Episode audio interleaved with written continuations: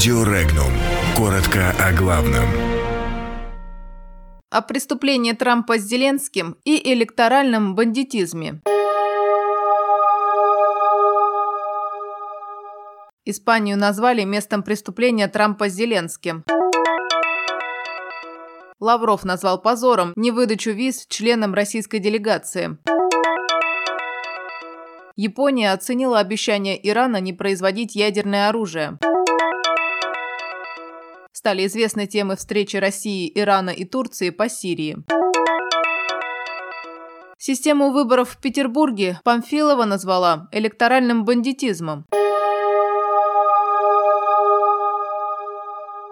Американские демократы признают, что в данный момент они как никогда близко подошли к инициированию процесса импичмента в отношении Дональда Трампа, вопреки тому, что до следующих президентских выборов остается всего год, пишет испанское издание ABC. Президент США со своей стороны сам сделал шаг на топкую почву, признав, что в ходе телефонного разговора с Владимиром Зеленским упоминал Джо Байдена и дела его сына на Украине. Свою роль в скандале сыграла и Испания. В качестве места, где произошло приписываемое приписываемое Трампу злоупотребление властью. Побеседовав по телефону с Зеленским, американский президент попросил своего специального представителя по вопросам Украины Курта Волкера организовать неофициальную встречу представителей двух правительств. Она состоялась в Мадриде. С украинской стороны присутствовал Андрей Ермак, помощник Зеленского, а Трамп отправил своего личного адвоката Рудольфа Джулиани, бывшего мэра Нью-Йорка.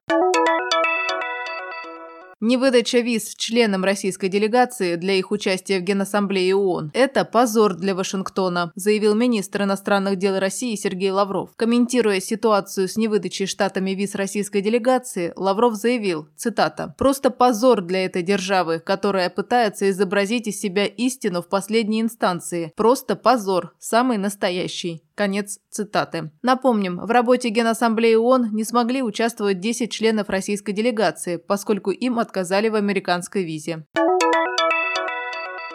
Япония высоко ценит обещание, данное верховным лидером Ирана Аятоллой Али Хаминеи, не производить и не использовать ядерное оружие, заявил японский премьер-министр Синзо Абе. По словам японского премьер-министра, Хаминеи дал гарантии исполнения своего обещания.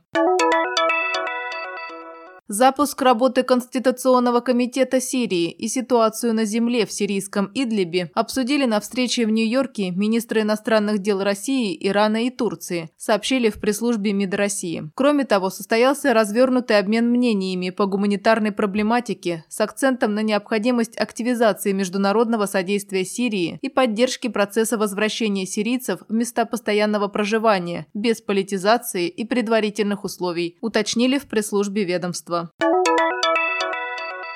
Председатель Центральной избирательной комиссии Элла Памфилова считает выборную систему в Петербурге муниципально-электоральным бандитизмом. По ее словам, более 85% времени и сил ЦИК затратил в прошедшем электоральном цикле на кампанию, который почти не имел отношения на муниципальные выборы в северной столице.